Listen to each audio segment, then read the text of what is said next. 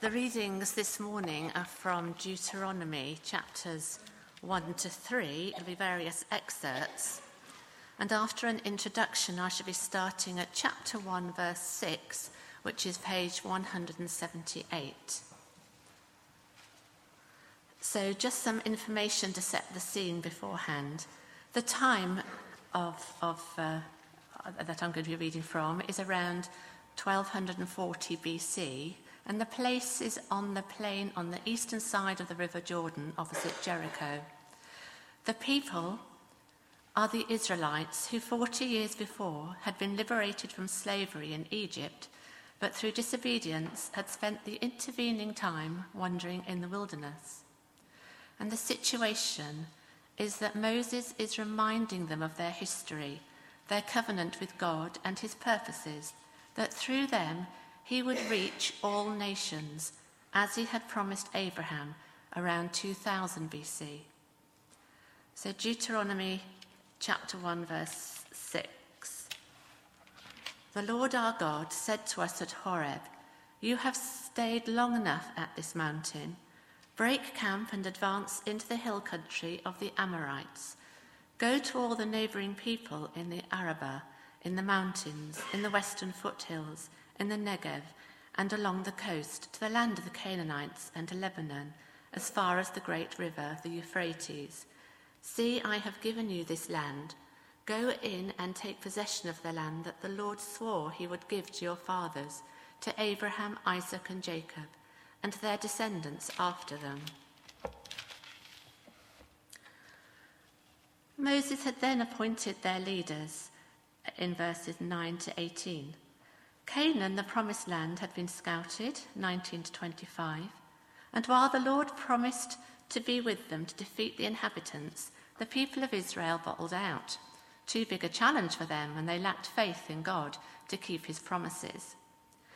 For that lack of trust, God said only two adults of that generation, Joshua and Caleb, would enter the land, and so they wandered in the wilderness for 40 years until the adults of the rebellious generation had died. Now it is time to move north from Elath and Ezion Geber, Eilat and Coral Island today, but to go up what is the Jordanian side of the Arabah, possibly going through Wadi Rum. First, they will defeat the king of Heshbon and then the king of Bashan before dividing up the conquered territory. So, Deuteronomy chapter 2, verse 24 to 25. Set out now and cross the Arnon Gorge. See, I have given into your hand Sihon the Amorite, king of Heshbon, and his country. Begin to take possession of it and engage him in battle. This very day I will begin to put the terror and fear of you on all the nations under heaven. They will hear reports of you and will tremble and be in anguish because of you. And verse 30. but Sihon, king of Heshbon, refused to let us pass through.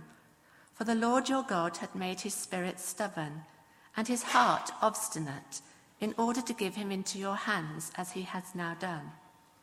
The Lord said to me, See, I have begun to deliver Sihon and his country over to you. Now begin to conquer and possess his land. When Sihon and all his army came out to meet us in battle at Jahaz, the Lord our God delivered him over to us, and we struck him down, together with his sons and his whole army. At that time, we took all his towns and completely destroyed them men, women, and children. We left no survivors. Chapter 3, verse 1. Next, we turned and went up along the road towards Bashan, and, and Og, king of Bashan, with his whole army, marched out to meet us in battle at Edrei. The Lord said to me, Do not be afraid of him, for I have handed him over to you with his whole army and his land. Do to him what you did to Sihon, king of the Amorites, who reigned in Heshbon. So the Lord our God also gave into our hands Og, king of Bashan, and all his army. We struck them down, leaving no survivors. And then we know that Moses didn't en- get to enter the promised land. Verse 23. At that time, I pleaded with the Lord, O sovereign Lord, you have begun to show to your servant your greatness and your strong hand. For what God is there in heaven or on earth who can do the deeds and mighty works you do? Let me go over and see the good land beyond the Jordan, that fine hill country and Lebanon. But because of you, the Lord was angry with me and would not listen to me. That is enough, the Lord said. Do not speak to me any more about this matter. Go up to the top of Pisgah and look west and north and south and east. Look at the land with your own eyes, since you are not going to cross this Jordan. But commission Joshua and encourage and strengthen him, for he will lead this people across and will cause them to inherit the land that you will see. So he stayed in the valley near Beth Peor. This is the word of the Lord. Deuteronomy isn't the title that Moses gave the book. He just gave it the words. And uh, you might wonder where that comes from. Well, in fact, it comes, it was called Deuteronomy from about 300 BC, um, when the Greek community, the Greeks spread throughout, uh, sorry, the Jews spread throughout the world. Alexander the Great had conquered most of Eastern Mediterranean and the ancient Near East, and so Greek became the dominant language. And the Greek community in Alexandria translated the Hebrew Bible into the Greek language. And Deutero is two, and nomos is law in Greek. And since the book is about the second reading of the law, that's why it got the name. So, just uh, for us to kind of get the big sort of historical and geographical picture, you remember that um, the Israelites were um, slaves in Egypt and they were miraculously and wonderfully liberated from that. And they went from Ramesses to Succoth. They're the only two places we know for certain on the journey to Mount Sinai down here.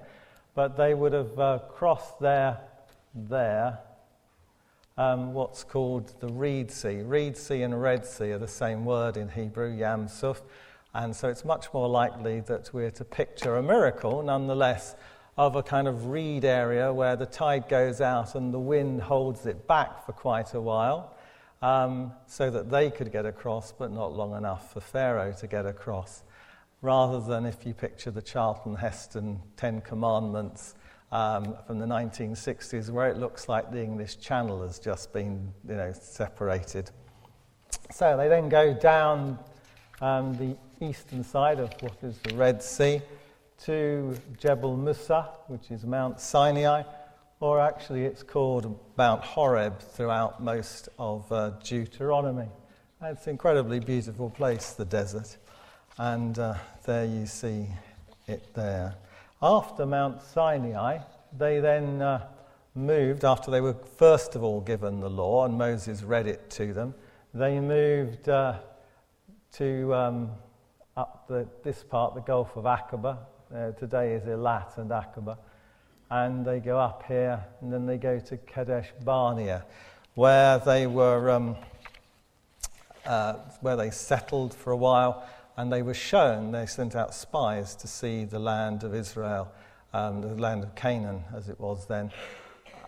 We'll come to that in a sec. But when they actually went into the from Kadesh Barnea, which is that's Kadesh Barnea today. A little bit of water enables you to live in an area that's very, very arid. But um, when the spies came back from having visited the land of Canaan and the valley of Eshcol in particular, and they had seen how um, plenteous it was in terms of agricultural uh, benefits, but they came back reporting that the people who lived there were really big and they were frightened of them. Now, even though they had miraculously, they'd seen God at work getting them out of Israel, out of, out of Egypt, um, and he'd promised that he would enable them, if they just went in and fought, he would give them the land. They bottled it. They know they didn't have enough faith or trust in God to do what he wanted them to do. And so, as a consequence, as sort of this discipline, that particular generation of adults were not to enter the promised land. Hence, they spent the next 40 years wandering around the desert as a consequence. Well, eventually, they, um, they left, leave Kadesh Barnea and they go over towards Edom. They go down this rift valley. You probably know there's a rift valley that goes all the way ultimately from the Galilee, the Sea of Galilee, all the way down through the Dead Sea, through here, the Red Sea, all the way down East Africa to Kenya in the Great Rift Valley there. But this is, uh, the Arabah is, uh, is this part of the Rift Valley. And they go to Edom first of all, and then they go down to um, Elat, and then they go up probably through Wadi Rum, which is a big area, and they go past Edom and Moab. They don't actually go and conquer Edom and Moab because God, just to demonstrate how he keeps his word, um, that Edom was promised to Esau and his descendants, and Moab was promised to Lot and his descendants. So they go round until they get up to this area here, where they have a couple of um, big uh, battles where they start to sort of uh, conquer what is the, the, to them the promised land, because it is, some of it is part of east of the Jordan. Well, just so you get some idea of what it's like, that is uh, the area south of the Dead Sea on the way to Aqaba, and without any irrigation, absolutely nothing would grow. That is Ezion Geber, which is uh, known as Pharaoh's Island or Coral Island. It was um, it is where you can see the, a tiny little harbour. That is where Solomon had his uh, base for exporting his minerals that he um, um, dug up in the Sinai. And, uh, and so there we are, back up here. And this is where they're doing some uh, fighting. And that is, they would have gone via Wadi Rum, which is a very impressive area of 278 square miles. Even more impressive when you have the sunset. And we're here, Heshbon. And uh, it's the northern end of the Dead Sea. It's 20 miles east of Jericho, the other side of the Jordan. You can dig it up today, and you'll discover where it was in the 13th century, the same place. And um, then they move up and they wallop the next king, which is uh, in, uh, they have a battle at Edrei, which is where Golan is today. And that valley there, the Yarmuk River, divides today what is Jordan here from Israel there to the Golan Heights, which are occupied territory under the United Nations today, and Syria is there.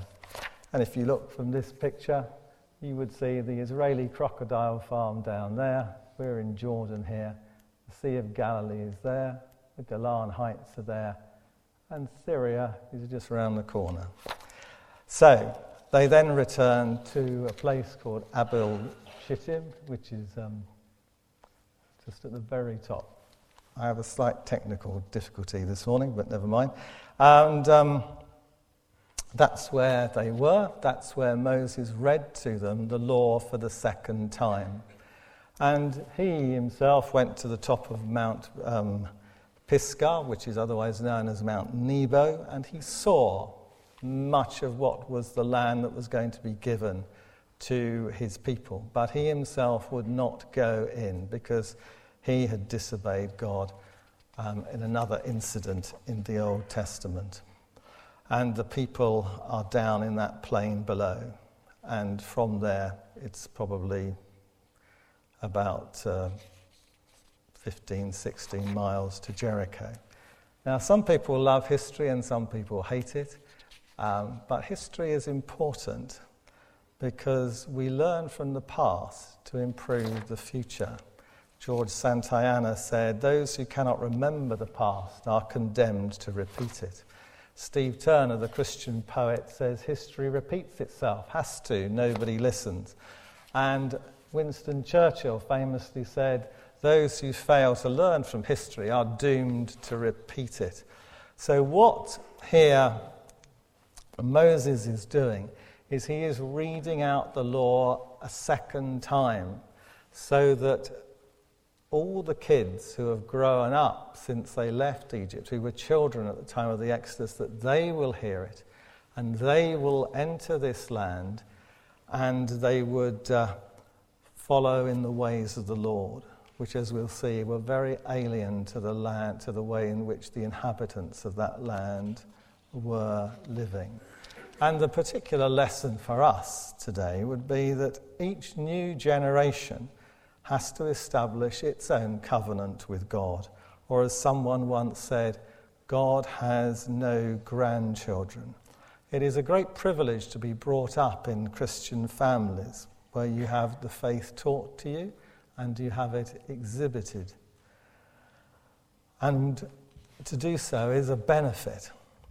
But we have to embrace the faith for ourselves when we come to an age of understanding and responsibility, whenever that happens to be.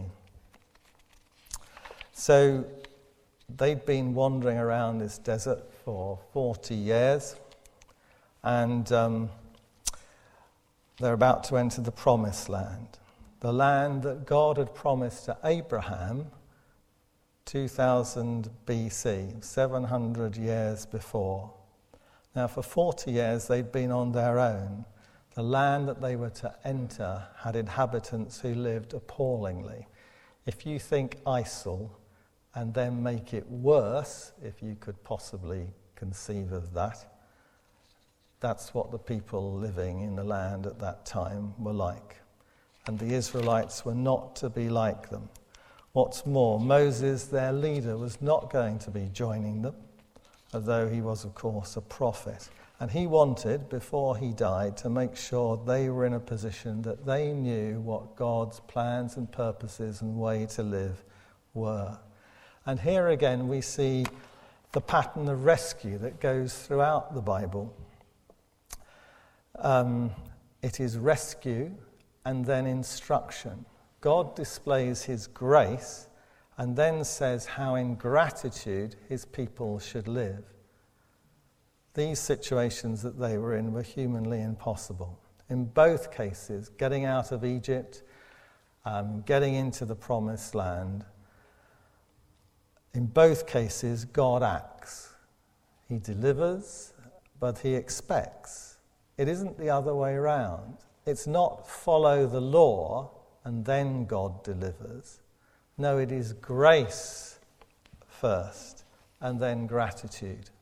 Grace from God and then gratitude from us. So God would part the River Jordan. The River Jordan in the winter is bigger, uh, is wider. But of course, today, because so much of the, the Sea of Galilee is taken out for irrigation, the size of the River Jordan is significantly shrunk and here is the baptismal site, reputedly, of Jesus.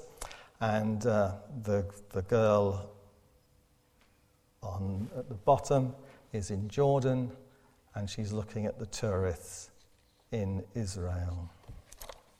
Well, anyway, they then go on to Mount Gerizim and Mount Ebal, which is where Nablus is today, and the blessings and the curses are repeated. So, Deuteronomy was spoken by Moses in the last week of his life as, he, as the new generation of Israelites was camped east of the Jordan just before they went in and conquered the land of Canaan. Now, in the ancient Near East, if one king defeated another, um, the victor, and victors always write history, they would draw up a treaty between the greater, the king, the suzerain, and the lesser, the vassal. And these were known as suzerainty treaties. Basically, if the defeated nation behaved themselves, didn't rebel, didn't withhold tribute, paid their taxes, the conquering king would protect them. But if they misbehaved, he would punish them. Now, these treaties were common among the nations around Canaan, particularly in Egypt, and were widespread in uh, use until about uh, 1200 BC, in other words, till just after the Exodus and the conquest of Canaan. Now, Moses, who you may remember had a royal education in Pharaoh's household, would have doubtless been familiar with them. So he uses them as a way to explain the covenant between his people and their God, since God is their ruler and they are his subjects. So, if you'll be patient, this is an example of a Hittite vassal treaty um, between the Hittites and the uh, king of Aleppo. We have Mursili II of the Hittites, who's the suzerain, he's the victor, and Talmi Sharuma of Aleppo in northern Syria, who is the vassal. And it's written in what's called cuneiform, which is just wedge shaped writing, and it's written in a form that is Akkadian. And it regulates the relationship between the two kingdoms. This is a treaty between the powerful king of the Hittites, the suzerain in present day Turkey, and the weaker king of Aleppo, the vassal in northern Syria today. And it establishes Hittite dominance over Aleppo. And it includes a historical background to the treaty describing the earlier activity between the Hittites and the Syrians. So you end up with this as a structure and you have a, a, preamble where you identify who the suzerain and who the vassal are. You have a historical prologue reviewing the relationship between the two in the period leading up to the treaty, in which, of course, the suzerain says how, um, how good he is. Well, he's writing it, isn't he? And then you have the stipulations, obligations laid on the vassal by the suzerain to be loyal. There are general and there are detailed. And then there are blessings and curses, rewards for keeping the treaty, punishment for breaking it. Then there's provision for renewal of the treaty and instructions for its regular renewal and public reading. And then there are witnesses. They called their various deities to uh, witness. And Deuteronomy has a similar structure to these Hittite suzerainty treaties. All this would then be signed, sealed, and settled over a meal between the king, the suzerain, and his subject, the vassal. And the sanctions or curses in the treaty are a key part of the book, and they're played out in later Old Testament history. There are sanctions, there are natural sanctions, and there are military sanctions. So, for example, if you um, remember your O level geography that Mediterranean climates have warm, wet westerly winds in winter and hot, dry summers, then you know that um, what happens is that in the summer it's really hot in Israel. This is Jerusalem, which is cooler and, uh, and has more rain than other parts, but it can get up to 50 Celsius. So in the summer, they have no rain between or about sort of April until about October. So it's vital for them that those westerly winds in the winter come in. Now, in the days of Elijah, when the people were adrift from God, God so arranged the, the weather that they didn't come in. In their place, you get hot, dry winds off the Saudi peninsula, which deliver no water and you have three years of famine. There were military sanctions as well. The Assyrians here later on were used by God to punish the Israelites. You can read all about them in um, the British Museum in that sort of um, prism of Sennacherib there. And but what is really significant is important, and what you probably noticed when it was read, that both in chap- the end of chapter 2 and the beginning of chapter 3, when they are attacking uh, Heshbon and Edrei, they are told, We left no survivors. We struck them down, leading no survivors. Now, if you think about it, if they had massacred every Canaanite going, there would have been no Canaanites left. But there clearly are in the days of Elijah, they are clearly um, they are quite a strong and dominant force. But leaving the kind of absolute literalism aside, they did nonetheless slaughter many people in order to gain what was the promised land for them. So, how do we try and square that? Is the God of the Old Testament a merciless monster? How could a compassionate God order such well, you'd call it genocide today, I guess. And the critics of Christianity and of God are very quick to point out to us passages in Deuteronomy. Take Deuteronomy 7 1 and 2. When the Lord your God brings you into the land where you are entering to possess it, and clears away many nations before you the Hittites, the Girgashites, and the Amorites, and the Canaanites, and the Perizzites, and the Hivites, and the Jebusites, seven nations greater and stronger than you. And when the Lord your God delivers them before you, and you defeat them, then you shall utterly destroy them. You shall make no covenant with them, and show no favour towards them. And it's, you can, there are other parts of Deuteronomy, like chapter 20, verse 16, where that again is uh, repeated. In his book, The God Delusion, Richard Dawkins writes a scathing description of the God that he reads in the Old Testament. He writes, The God of the Old Testament is arguably the most unpleasant character in all fiction. Jealous and proud of it, a petty, unjust, unforgiving control freak, a vindictive, bloodthirsty ethnic cleanser, a misogynistic, homophobic, racist, infanticidal, genocidal, filicidal, pestilential, megalomaniacal, sadomasochistic, capriciously malevolent bully. Now, that is also echoed by other atheists. Charles Templeton writes The God of the Old Testament is utterly unlike the God believed in by most practicing Christians. His justice is, by modern standards, outrageous. He is biased, garrulous, vindictive, and jealous of his prerogatives. Well, does the Old Testament paint a picture of God as nothing more than a cosmic bully?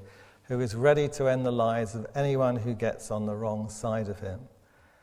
The answer to these questions are pretty critical because Christians today are quick, and rightly so, to tell unbelievers about a God who is merciful, patient, forgiving, and slow to anger.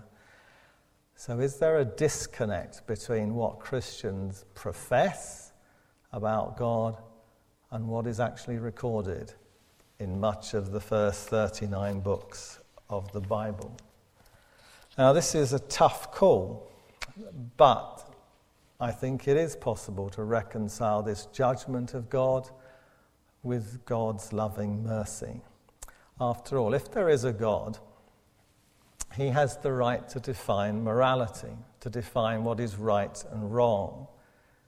The first human beings rebelled against him and their punishment was exclusion. They didn't want anything to do with him, he allowed them to go. As a consequence of exiting paradise, they would die.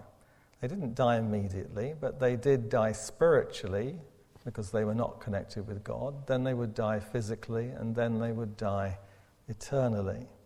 Now, God was there exercising a degree of mercy because they did not immediately die. He wanted Adam and Eve and others to come to their senses and return to Him. What we have here is people doing the most appalling things, such as, just to give you one example, they would, they would throw their own babies alive onto a fire as a sacrifice, as an offering to somehow placate or persuade the false God they believe in to do what they wanted done. Now, amazingly, the true God of the world did not immediately destroy such people for doing such things. In fact, he was also merciful to them. He waited until they got so bad that their behavior didn't deserve for them to live anywhere on his earth. It was so alien to him. For example, while speaking to Abraham, remember 700 years before these events, about the future exodus of Israel from Egypt, God says the following about the Israelite and the Amorite peoples. Then in the fourth generation, they, the Israelites, will return here. for the iniquity of the Amorite is not yet complete. So they had 700 years to change their minds and repent of these barbaric practices, but they chose not to. In fact, they got worse. They therefore received their just punishment, and the Israelites were authorized by God to carry it out. But what about the killing of children? Critics um, uh, point out that in the invasion that uh, happened, you know, women and children also lost their lives. Well, a number of things should be understood.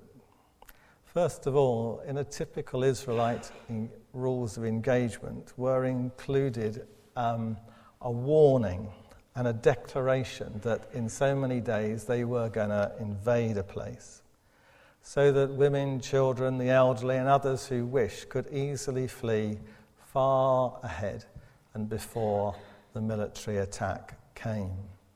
Only those who or whose parents stubbornly remained would face war and its outcome.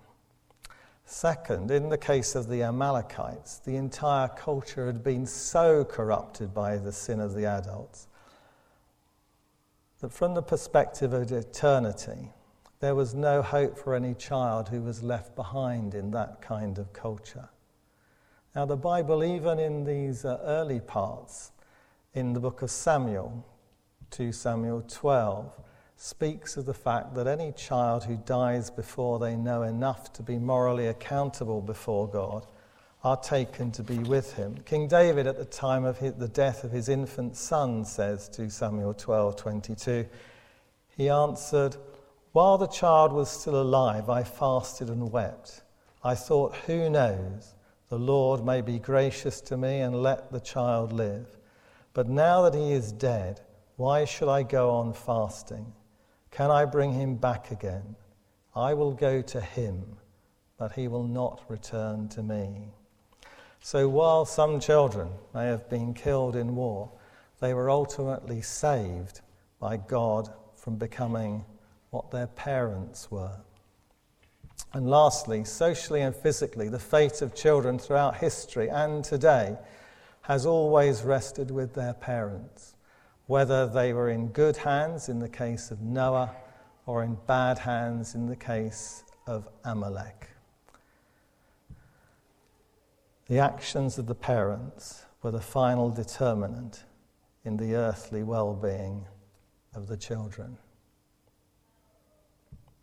But I wonder whether our generation can claim the moral high ground there are some things, like in war, when the Iraqis and the Kurds and Western forces recaptured Mosul, the children of ISIL fighters were there and they would have been killed when the attack to recapture took place. Similarly and sadly, Iraqis who were nothing to do with ISIL but who were trapped there would have also got killed. We're not unfamiliar with what happens in war. But I wonder also whether the, the views of secular humanists, which dominate our thinking and which particularly tend to push things like euthanasia and abortion, are quite so kind of squeaky clean as they might think they are. Personally, I think it is truly horrific that 200,000 children in England each year that's 20%, a fifth of all pregnancies, are deliberately terminated. Future generations, I think, will look on us as we look on the transatlantic slave trade of 250 to 400 years ago. And they will think, how is it that we allowed such things to happen? Now, when we read Deuteronomy, we have to realize that it is a mirror image of what's going on in Canaan. What Deuteronomy warns them not to do was already going on in that land. And briefly, you can summarize it in terms of immorality, injustice, and idolatry. And very briefly, idolatry is just simply um, a religion of their own invention where the gods give them spurious legitimacy for their own preferred and perverse behavior. Now, all of this is to be understood within the context of God's grand plan. Israel here is poised to enter the promised land. Promised because 700 years before, God promised it to Abraham, Genesis 12, which is foundational. It is said at a time when sin was running out of control. The world had been created good and perfect by God, Genesis 1. But ever since the fall, when Adam and Eve and others ditched God, Genesis 3, the world had degenerated into a squalid wasteland of murder, sexual immorality, conspiracy, and deceit. Indeed, things were so appalling that God would have been quite justified in simply wiping everyone out and starting all over again, which, of course, we know he did in the days of Noah at the time of the flood. In fact, a God who did not act in judgment against such appalling behavior and unjust suffering caused to people could hardly be described as loving and just if he failed to get involved, if he ignored such inflicted suffering. But in Genesis 12, God appears to Abraham and graciously promises him three things, which will one day enable humankind's restoration to peace with God. First, Abraham will have many descendants. They will be blessed, and they will have their own land stretching up the eastern end of the Mediterranean. And out of that land will come the one who is enabled to restore the relationship between human beings and God. So over time, God begins to fulfill these promises. Abraham's descendants start to increase. In fact, they grow so numerous, the Egyptians enslave them. But God keeps his promise and he rescues them most remarkably from Egypt, and they are now poised at the borders of the promised land.